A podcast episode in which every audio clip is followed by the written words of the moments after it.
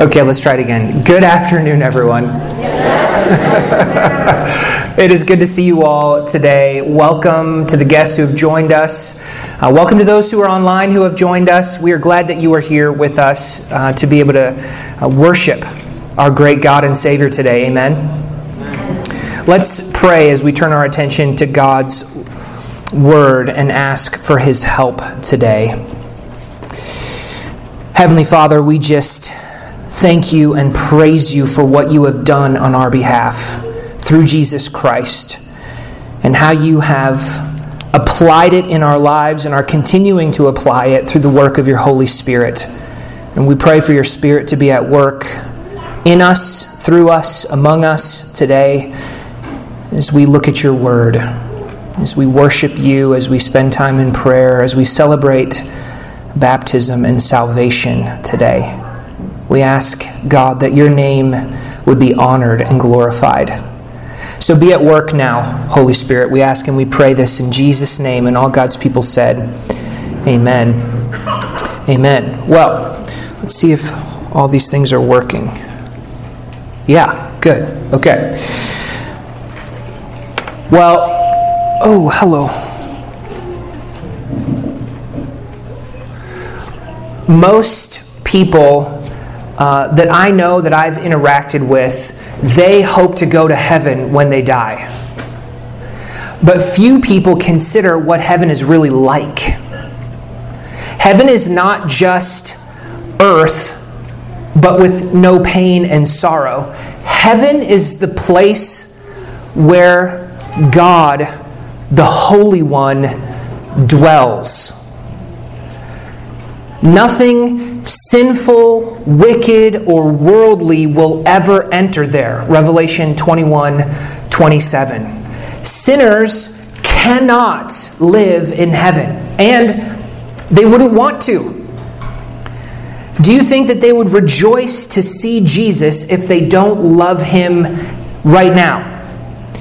Is the centerpiece of all happiness in heaven, who is Jesus himself, would be torture to them It'd be easier for a fish to live up in a tree than for a sinner to dwell in heaven.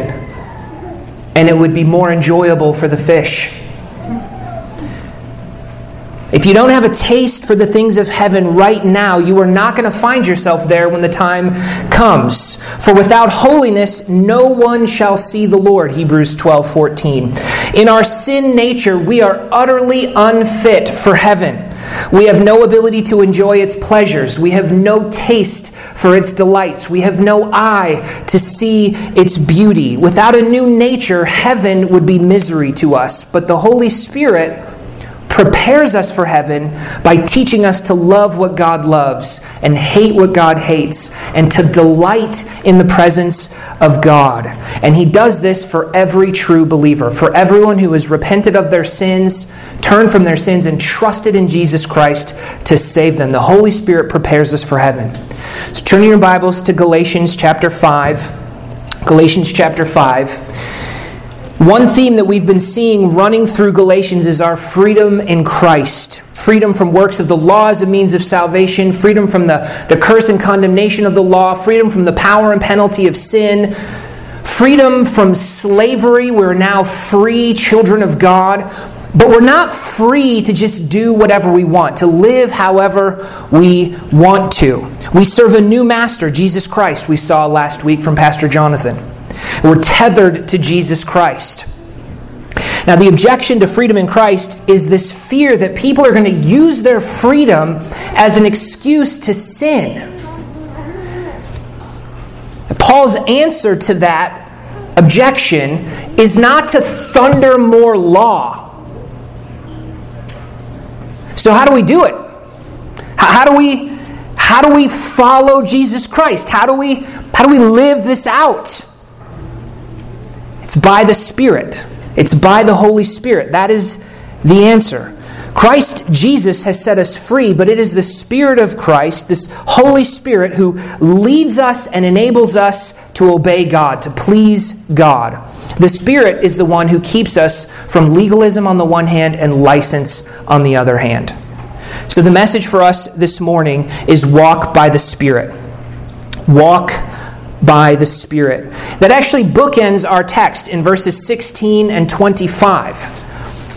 And we're going to see three things. We're given a promise, a warning, and a command. We're given a promise, we're given a warning, and we're given a command. So, first, the promise walk by the Spirit, and you will not gratify the desires of your flesh. You will not gratify your sinful desires. We see this in verses 16 through 18. Look at verse 16 with me. Paul says, But I say, walk by the Spirit, and you will not gratify the desires of the flesh. Now, in this one verse, there's a command and a promise. The command is walk by the Spirit. If you do, the promise is you will not gratify the desires of your flesh. That is, your sinful desires. The flesh is our sin nature, it's our sinful desires. So the promise is if you walk by the Spirit, you will not gratify the desires of your flesh. That promise is emphatic. Okay, it's a strong promise. It's not about being perfect, it's about certainty. It's about certainty. If you walk by the Spirit, then you will certainly not gratify the flesh. Why is that? Look at verse 18. For, or because, the desires of the flesh are against the Spirit, and the desires of the Spirit are against the flesh. These are opposed to each other to keep you from doing the things that you want to do. The promise is certain because the Spirit is against the flesh. You can't walk by the flesh and by the Spirit at the same time because they're opposed to each other. And we see the purpose of the Holy Spirit is to make us holy. The Spirit keeps us from fulfilling our sinful desires and empowers us to obey God. The Spirit gives us both direction and power. So we walk by the Spirit, by His direction, and by His power. Now, does the promise of victory here, this promise of victory over the flesh, does that mean it's easy? No. Because we're in a war that won't end until we reach heaven. Yes, we will grow in godliness throughout our walk with Christ, but we will not reach perfection on this side of heaven, on earth. Now, Christians, we still have sinful desires. The, the desires of our flesh, our sinful desires, they still try to influence us, try to allure us into sin. And so the flesh and the spirit remain in conflict, at war with each other. What the, what the flesh wants, the spirit is against. And what the, the spirit wants, the flesh is against. They're completely opposed to each other, pulling in opposite directions, like magnets when they repel each other. I want to try to try to illustrate this if I can. You guys remember the little the little wooden trains with the magnets on them? So we're going to we're going to pretend here that this little train represents the flesh and that this little green one represents the Holy Spirit. Okay? Work with me. I know it's a train. Now watch what happens. Okay? The spirit is opposed to the flesh. Can you see that? They won't touch. They fight and war with each other. Okay? So the two are opposed to each other. They're against each other. Now, I've got my little Luke Skywalker minifig here. I don't can you see that? Okay, good. Luke. All right. Now, depending on the way we orient our lives, right? We will either be pulled along by the Holy Spirit if we orient ourselves, if we look to the Holy Spirit, but if we look to the flesh, then we're pulled along by our flesh. Okay? Now I want you to watch something. When we are connected to the Holy Spirit, right? When we're walking according to the Spirit, the Spirit in us opposes the desires of our flesh. That's not what we do, that's what the Spirit does through us. But watch this. The exact same thing happens if we look to link up with, orient ourselves towards the flesh. The flesh, then, in us, we push away the Holy Spirit. The Bible calls this grieving the Holy Spirit or quenching the Spirit. That happens when we disobey God, when we don't listen to God, and we, we, we disobey Him. We quench the Spirit. The Spirit leads us towards holiness, towards good. The flesh leads us away towards evil. Both the flesh and the Spirit are tugging on the Christian. And the believer in the middle can listen to either one. And whoever they listen to is the direction that they're going to walk. But you, you see, you cannot walk in both directions at the same time. Yielding to the Spirit empowers believers to have victory over sin, but we can't have that victory alone. Left to ourselves, we'd give in to our sinful desires. We need the Spirit to guide and strengthen us to follow God's way. The Spirit enables us to live a life that pleases God. Now, Paul says if you're led by the Spirit, if you're being led, it's a passive verb. If you're being led by the Spirit, you're not under the law. Well, it doesn't matter. Keep it here. Why? Why is it if we're being led by the Spirit, we're not under the law? It's because the Spirit is the one who guides and restrains us from sin. Now, in this little illustration, the track is God's law, God's Word, right? And it's natural to think that the best way to fight against gratifying the desires of our flesh is the law. We just need more rules. Like if we if we're struggling with sin in our lives, what we need is we just need more rules to, to hedge us in, right? But all that is is just adding more track. I mean, I can add rules, I can add track all day long. But doing that, the law is not going to give me any p- protection or power against the desires of my flesh, nor is this track going to enable me to, to move along the track. We need the Holy Spirit to move us. The Spirit doesn't just give us direction, it gives us power to move in God's way. Our response then is to yield to the Spirit in our thoughts, in our words, in our actions. What does that look like to walk by the Spirit in our day to day life? Well, it starts with our thinking. Those who live according to the flesh. Okay, now let's switch back and see if it's on the right slide. Or are we stuck here and we can never switch again? So it starts with our minds, our thinking. Those who live according to the Spirit set their minds on the things of the Spirit and not the flesh. We orient our minds, our thinking towards the Holy Spirit. This is Romans 8 5. We don't dwell on our sinful desires. We think about what is honorable, what is just, what is pure, what is holy, what is noble, what is gracious. Philippians 4 8. That's what we occupy our minds with. And we obey God, who is the Spirit of holiness. Romans 1 4. By the Spirit, you put to death the deeds of the body. Romans 8 13. So throughout the day, when you're tempted to sin, the Spirit of God is right there with you. And He's telling you, no, this is wrong. He's telling you, don't do this. He's there, pointing you back to God and His Word, telling you the truth, urging you to walk in the truth, to walk in the Word. And we have a choice in that moment of who we're going to listen to, the Spirit or the flesh. And when you listen to the Spirit and then you say or do the right thing, that's walking by the Spirit. When you put aside a lustful thought and you focus your mind on pure thoughts, that's walking by the Spirit. That's victory over sin. Uh, when you put aside harsh words and you speak gracious words, that's walking by the Spirit. That's victory over sin. Now, I could multiply examples, but you get the point. Now, everyone that has the Spirit inside them feels this conflict. We feel this conflict.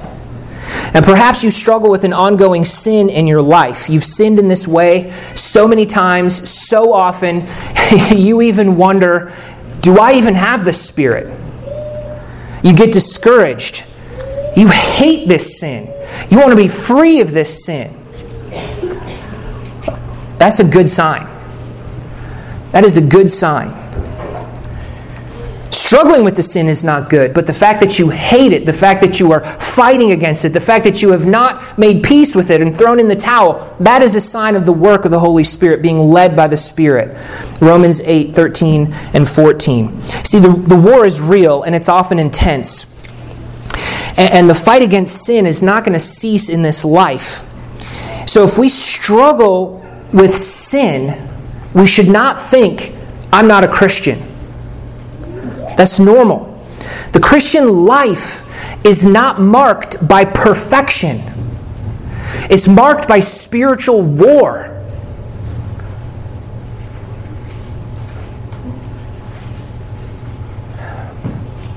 Stop pretending you're perfect, Christian. You're not. We all war against our sins. Amen? This war is fierce, it's unrelenting with, with battle after battle. It's not one battle and then it's over. This is like a campaign, it's a war, battle after battle, numerous fronts.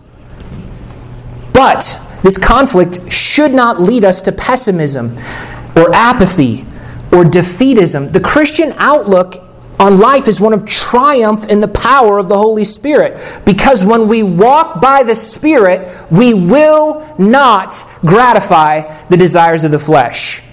Sin no longer reigns over your life.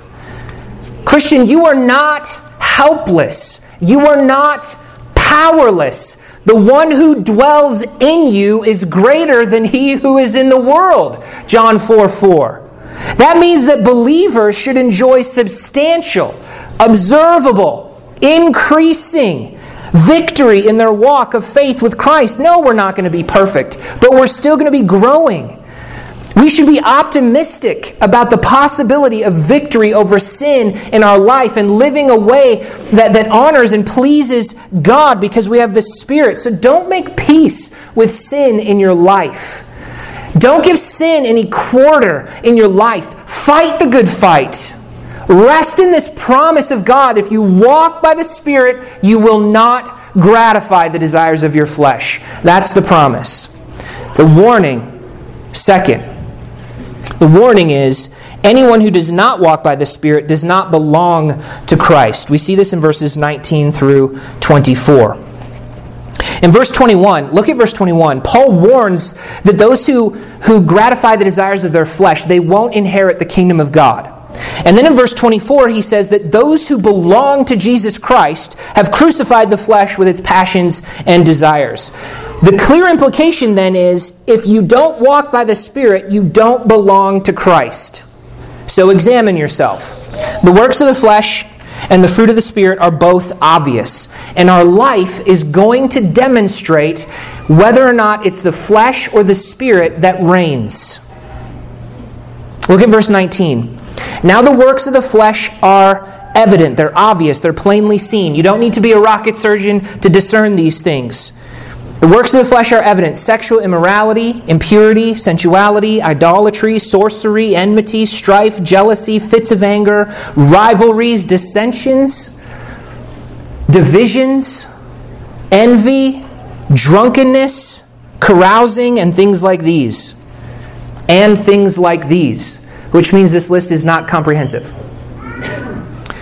Let me make a couple passing comments on some of these vices. Sexual immorality tops the list.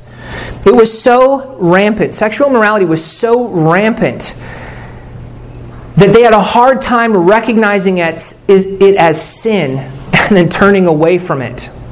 Sensuality, which, which often was paired with sexual immorality, is, is this um, lack of self control that throws off all restraint especially social restraint, where you do whatever you want to do regardless of how it's going to impact other people. Does that sound familiar to you? Does it not sound like our day? Idolatry is the worship of any substitute for the true God. Anything other than God that rules me, or anything other than God that I am looking to for my happiness or for my security. Then the next eight sins, the next eight are all social sins. Sins that damage relationships and community. When people reject God, they turn on each other. That's what happens. Living by the flesh leads to exalting the self at the expense of others, whereas the Spirit leads us to love and serve others. That's what we saw last week. Through love, serve one another. That's the Spirit. Finally, drunkenness. Drugs and alcohol are especially dangerous to us because they impair our moral judgment and our control. They lead us into other sins as well. So in Ephesians 5:18, Paul says, "Don't get drunk." but be filled with the Spirit. In other words, let the Spirit be the controlling influence in your mind, in your body. Now, after all these examples, we get this solemn warning. I warn you, as I warned you before, that those who do such things, those who make a practice of living in this way, if this is the pattern of your life, this isn't like I, I messed up and sinned one time. If this is the prevailing pattern of your life, if this is your common practice, you will not inherit the kingdom of God. Why? Because the outward way of life is revealing this inward spiritual condition. They have not been born again. They do not have the Spirit. They do not belong to Christ. Now, if anyone is here who has been thinking or seeing freedom in Christ as a license, an excuse to sin, be warned.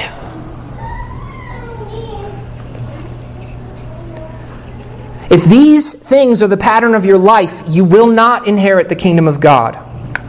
The Spirit also produces visible results. His presence can be seen in our life as well. Look at verse 22. But the fruit of the Spirit is love, joy, peace, patience, kindness, goodness, faithfulness, gentleness, and self control. I want to sing the song. Notice this the Holy Spirit's not just for defense, it's not just against the flesh. The Holy Spirit's got a good offense. Look at what the Holy Spirit produces in us holiness, the fruit of Christ like character in us. Love is mentioned first because it is the defining mark of the Christian. God's love has been poured into our hearts through the Holy Spirit, Romans 5 5, causing us to love God and love others. We saw last week the entire law is fulfilled in loving your neighbor as yourself. We, we act with this Christ like love when the Spirit of Christ dwells in us. We have His love when His Spirit dwells in us. Joy. We should have joy in the Lord peace. Our lives, not just individually, but as a church, should be marked by peace. Peace, not fear, should rule in our hearts, in our minds, in Christ Jesus. Faithfulness, gentleness, self control. This fruit, it's the formation of Christ's character and conduct in you ephesians 4.13 and 24 colossians 3.10 galatians 4.19 maybe you're wondering why does he have a picture of a honeycomb on here? Well like bees always produce a hexagon shape in their honeycomb. So the spirit always produces a uniform shape that of christ until Christ is formed in you. Galatians 4:19. Now the degree and the depth of the fruit will vary depending on where a person is at in their walk, but the general pattern is the same. A Christian might be weak or strong in these graces, but they will be present and they'll be growing in every true believer. An infant might be small and weak, but they're just as much alive as the strongest man on earth. They have true life. Nevertheless, we still expect the infant to grow and mature. Now, we're not being told here to summon our own strength to live this way. The fruit is not a result of human strength, but it's supernatural by the Spirit. Just as the, the branch can't bear fruit by itself, neither can we unless we abide in Christ. We just read that from John 15. Jesus said, I'm the vine, you're the branches. Whoever abides in me, and I am him, he it is that bears much fruit. Apart from me, you can do nothing. Now you notice, you notice that the branches that don't abide and don't produce fruit, they're gathered up and they're burned. Do you see the connection between Galatians 5 and John 15? Abide in Christ, yield to the Spirit, and you'll produce fruit. If you don't, if you walk in the flesh, you will not inherit the kingdom of God. So, do you see this parallel? We're called to abide in Christ. We're called to yield to the Spirit. If you do, you'll bear fruit. So examine yourself. Jesus said you're going to know a tree by its fruit. Just like the wind, the Spirit is invisible, but we can see his effects. On Thursday, my, I don't know if you guys experienced this. On Thursday, we went out for a walk as a family after dinner. And I don't know what time it was, but all of a sudden, the wind just picked up crazy. Did you guys see that? Or was that just me?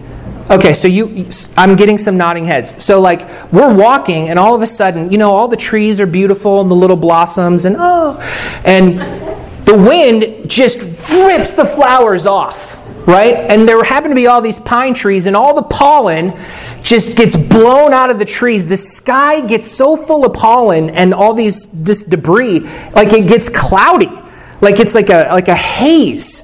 Our clothes are, you know, flapping, and our hair's well, not mine, but I mean, you know, the girls' hair is flapping in the wind. Now, could we see the wind? No. But I can tell you, we didn't doubt the existence of the wind for a second because we can see its effects. So it is with everyone born of the Spirit, John 3 8. We can see the effects that the Spirit produces in people. You see it in their tastes and their habits, you see it in the way they spend their time, you see it in the company that they like to keep, you see it in the way they treat their family at home. You see it in the goals that they set for their lives, and so on. Can you see the effects of the Spirit in your life? Now, I want you to be careful here because I'm not asking you if you're a perfect person. And I'm not asking you if you're free of conflict. I'm asking if you have evidence of the Spirit in your life. Paul lists the fruit of the Spirit. And then he says, Against such things there is no law. F. F. Bruce explains it like this this is a, an interesting phrase. The law can prescribe certain forms of conduct, it can prohibit others, but love, joy, peace, and all the rest, they can't be legally enforced. No law, no law can make you love your neighbor as yourself. That kind of love has to be generated from it within by the Holy Spirit. That's something that the law has nothing to do with. The law can't produce these things, only the Spirit can. The Spirit will be evidence by your way of life.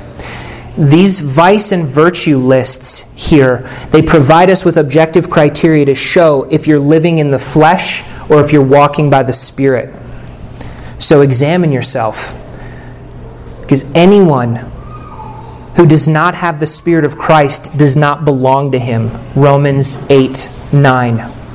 So we've seen the promise, we've seen the warning, finally we see the command is let us keep in step with the Spirit. We see this in verses 24 to 26.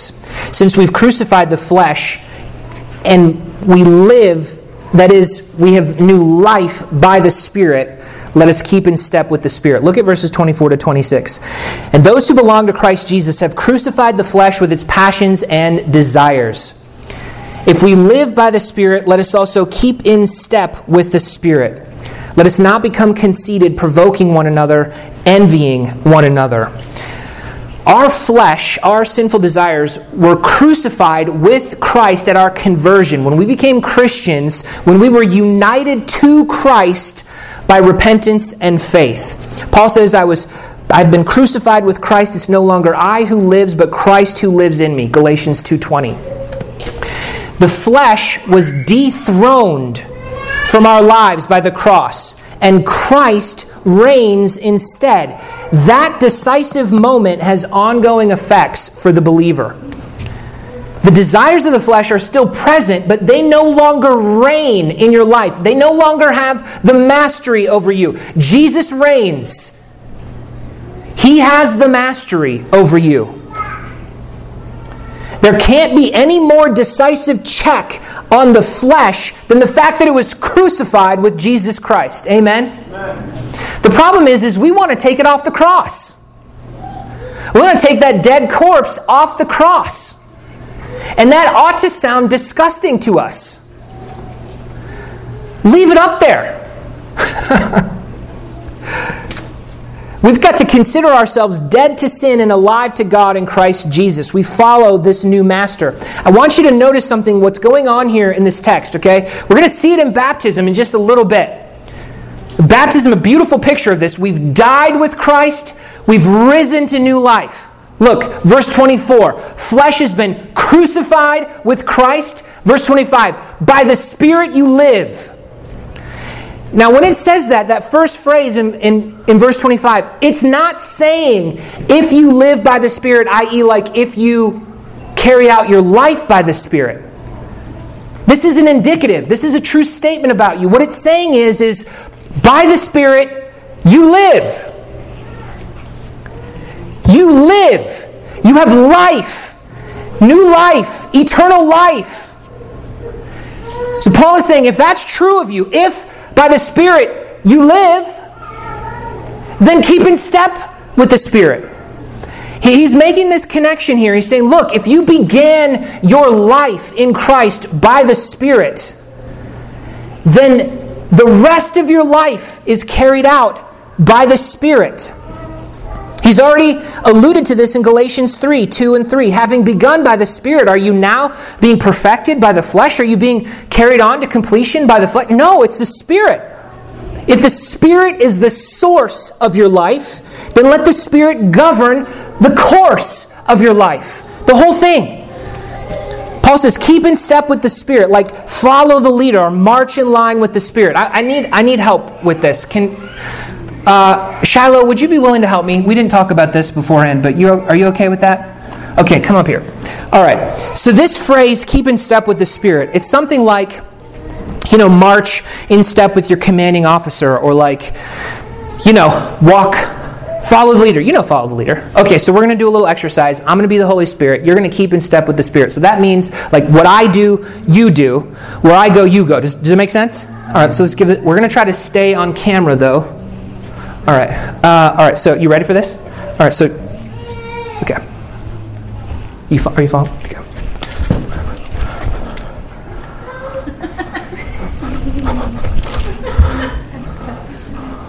That's not bad. That's pretty good. It's pretty good. Give her, give her, give her a hand. Don't go anywhere. Don't go anywhere. Okay. Now we're going to switch. Okay. I want you to be the Holy Spirit, and I'm going to try to keep in step with the Spirit. Okay. Don't get too crazy on me. All right, are you ready? All right, I'm with you. Oh, sorry. Hold, on, hold on, hold on. Okay, go ahead. No, I'm sorry. Go ahead. No, no, oh, oh, hold on. Okay, okay. All right, thank you. That was really good. Really good. Give her a round of applause. All right to keep in step with the Spirit, to walk by the Spirit, we follow the Spirit's leading. Uh, we don't rush ahead. We don't just do what we want without seeking direction from the Holy Spirit, without waiting for the Spirit's timing, right? We don't get ahead. We don't lag behind. We don't drag our feet when we know what God has called us to do. Like, God has told us what to do, and the Spirit is pressing that on our lives, and we just drag our feet. We don't go in a different direction. we don't lead the Spirit, He leads us. Amen? That's what keeping with the Spirit looks like. We don't wield the Spirit, we yield to the Spirit. But believers aren't just dragged along by the Spirit as if we don't have any choice in this, as if we don't have anything to do. We've been enlisted in the fight. We're exhorted not to let sin reign in our lives, Romans 6:12. But by the Spirit we're to put to death the deeds of the body, Romans 8:13. We're exhorted to follow the Spirit's leading, Galatians 5:25. We're to avoid falling back into slavery to sin, Galatians 5:1, Romans 6:16. Through love we're called to serve one another. Galatians 5, 13 and 14. So, while the Spirit gives us hope, it doesn't let us off the hook. We've got the hope of victory, but we also have the call to arms. We're to walk. It's active. We, we, we, we purposefully walk in the right way. We don't just passively yield to the Spirit's control. We do, but we also actively walk in the Spirit's way.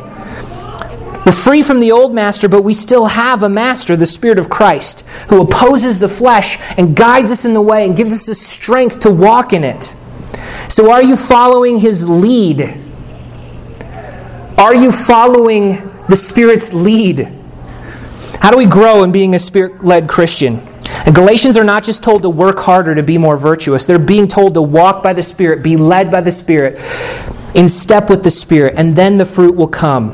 It's by the Spirit's power. That means to grow in this, our role is to listen, to yield, to obey the direction of the Spirit of truth. The Spirit is never going to lead you away from God's Word, He'll never con- contradict the Word. Our role is also to trust, to pray, to depend on the Spirit's power so that we think and speak and act in line with God's Word. If we walk with the Spirit, then the fruit will come. Our lives will please God and we'll live like Christ in true righteousness and holiness. So be filled with the Spirit. That's a passive verb. You don't fill yourself. you, the, the, the way you put this command, be filled with the Spirit, into practice is by surrendering your life to the Holy Spirit surrendering to the Spirit's control. You seek to yield more and more to His influence in your life, to bring every thought and word and action into submission to Him. Don't grieve Him through your disobedience. Don't quench Him by turning a deaf ear to Him. That weakens our sense of His presence and the comfort in, his, in our lives. Don't be content with just a little spirit. Pray that God would fill up your heart and your mind so that every single corner of your life is filled. So there's no room left for the world, the flesh, or the devil. Amen? Amen. Seek to have Him reign more and more and more in your life, day after day, year after year. Now, I want you to notice the corporate dimension to this. Look at our text. Our text is bookended by one another commands, verses 13 and 15 through 15, and verse 26. We already saw that most of the works of the flesh are sins destructive to fellowship. And then look at your text. Look at verse 25. He says, Let us. It's been you, you, you, you, you, you. Let us keep in step with the Spirit. Verse 26 Let us not become conceited. It's plural, not provoking one another. What's the point? The point is being led by the Spirit is not just about your own benefit, it's about the health of the church. Pray for a great outpouring of the Holy Spirit on the church and in our nation. You want to see the church grow? You want to see the kingdom advance? You want to see God's name hallowed, honored as holy? Pray for an outpouring of the Holy Spirit. How are you going to parent with patience and kindness when your kids are driving you crazy? By the Spirit. How are you going to serve your wife after an exhausting day at work? By the Spirit. How will you stay pure as a young man in this sex saturated culture? By the Spirit. How are you going to stand firm in your faith when everyone around you is pressure, pressuring you to compromise by the Spirit? How are you going to endure that trial that you're facing right now in your life? By the Spirit. How are you going to overcome that sin that keeps raising its ugly head in your life? It's by the Spirit. Walk by the Spirit.